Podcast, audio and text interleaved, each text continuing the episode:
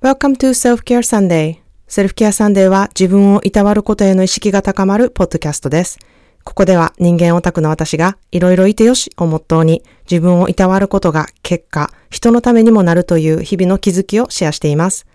また、セルフケアを習慣化するオンラインセッションやイベント情報、あなたのためになるセルフケア情報を公式 LINE 限定にてお知らせしています。Your self-care starts right now.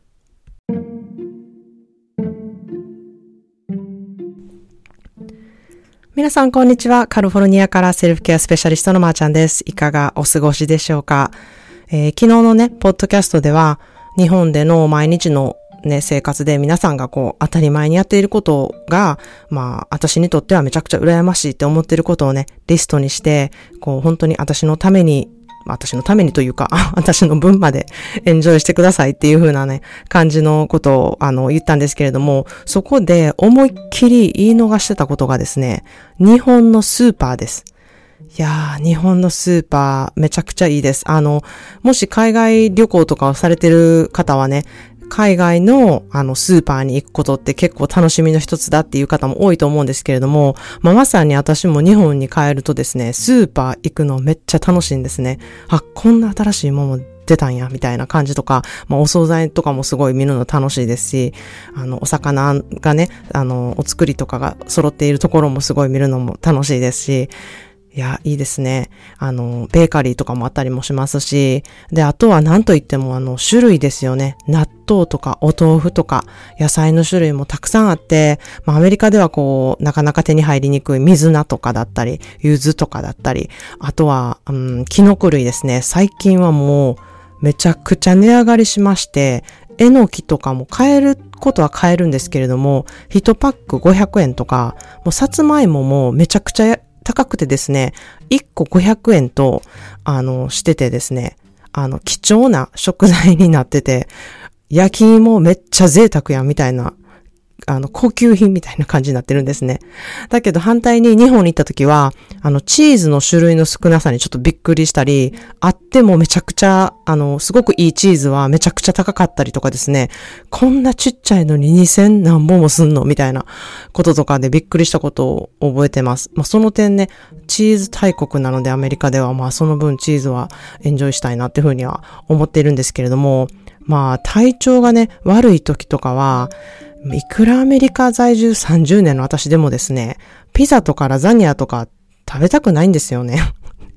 で、そういう時にやっぱり食べたいのって、こう、お出汁の効いたね、お料理ですよね。なんかおうどんとか、まあお粥だったりとか、あとはなんか親子丼とか、うん、あの煮物とか、そういうのはすごくやっぱり食べたいなって、ほっとするなっていうふうに思うので、やっぱり、うん、どっかのコアな、私の中のコアな魂はずっと日本人なんだなっていうふうに思って、ちょっと、うん、安心しております。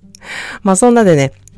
今日は自分の弱点は周りから見たら弱点ではないっていうテーマでね、お話したいなっていうふうに思います。まあ以前から私はこう自分に自信のない、こう劣等感に感じているところこそが、あの、あなたの強みですよ、みたいな話をね、何回かしていることがあるんですけれども、まあそれをね、また再確認する出来事があったんですね。で、まあ私はね、ポッドキャスト300回以上のね、エピソードも撮っていて何なんですけれども、こう自分の話している言葉があんまり知的じゃないなっていうふうにちょっと劣等感を感じてるんですね。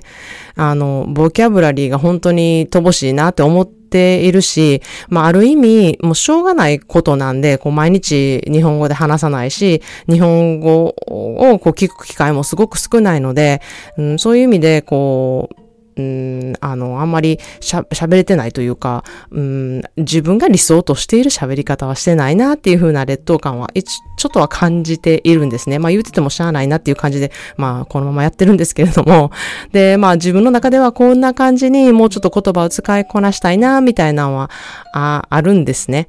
ですが、あの、まあ、それ、そのね、私の劣等感が、あの、強みに出たエピソードがね、なんとあったんですよ。それは、日本に住んでいる日本語を母国語としない方が、このポッドキャストをね、聞いてくださってることなんですよ。で、日本語を今勉強しているんですけれども、まー、あ、ちゃんの言葉は分かりやすくって、聞き取りやすくって、毎日勉強のために聞いてますっていうふうにね、言ってくださってね、めっちゃ嬉しかったんですよ。そっか、難しい言葉を使ってへんってことは、私は分かりやすい言葉で話してんねんなっていうあの、気づきになったんですね。なので、まあ、知的に話したいっていうふうには思ってるんですけれども、なんかあまりそこに劣等感を感じることなく、まあ私の重要としている、私の言葉で話す、私の心で感じていることをそのまま、あの、話すっていうことを重視しているので、まあ、それが一番大事なんだなっていうふうにね、こう、ちょっと再確認できることができたのもね、あの、嬉しかったことなんですね。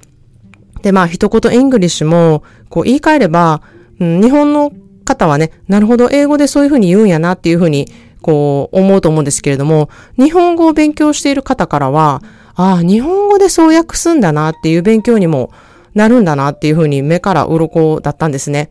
で、確かに考えてみれば私も日本に帰った時にね、映画館でアメリカの英語をこう、字幕で見るんですよね。で、その時に、こう、日本語字幕がどう訳されてるかっていうのを見る楽しみがあるんですよ。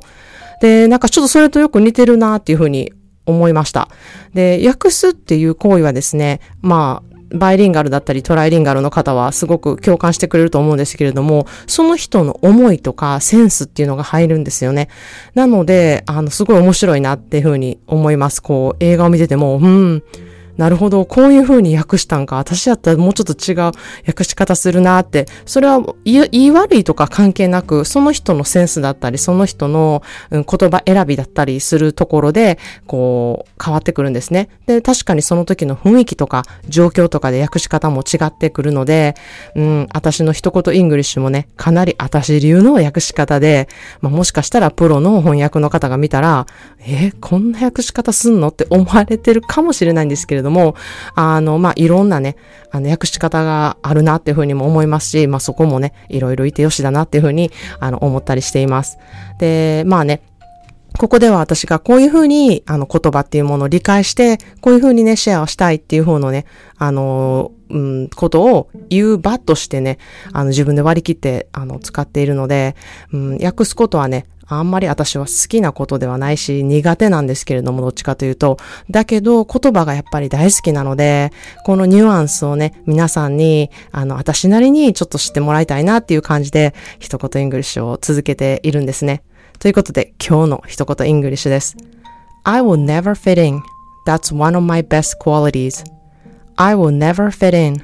That's one of my best qualities. みんなと馴染めないこと。その部分こそが私が活かせる持ち味であるっていう言葉なんですね。まさにこれは弱点だと思っていることとか劣等感に感じていることが、うん、周りから見たら、え、めっちゃ強みやんって思われることがね、多いっていうことの例なんですね。まあ、馴染めないことっていうのは、まあ、タブーっていう風にされているかもしれないですけれども、まあ、その部分こそが、その、あなたのね、持っているユニークな部分であって、他の人と差別化できるところで、うん、そこがね、本当に素晴らしいところなんだなっていう風に思うんですね。で、まずそれがね、何な、なのか、自分のその、うん、劣等感はどういうふうな強みに活かしていけるかっていうのね、そういうのを知る必要性もあるなっていうふうに思います。まあ、そういうことをね、私はセルフケアサンデーの、あの、プログラムの中でやっているんですけれども、あなたは劣等感にそういうふうに感じてるかもしれないですけれども、めちゃめちゃ生かすべき部分ですよっていうところを、まあ、押しているんですね。で、まあ、ただいま公式 LINE にでね、登録していただけると、セルフケアワークをね、自分でしていただける、あの、ことがあるんですね。で、それをちょっと、あの、完了してもらうと、えー、1時間のね、私とのコンサルを無料で受けることができる、そういうちょっとキャンペーンみたいなのをやっているので、えー、興味のある方は、ぜひこの機会にやってみてください。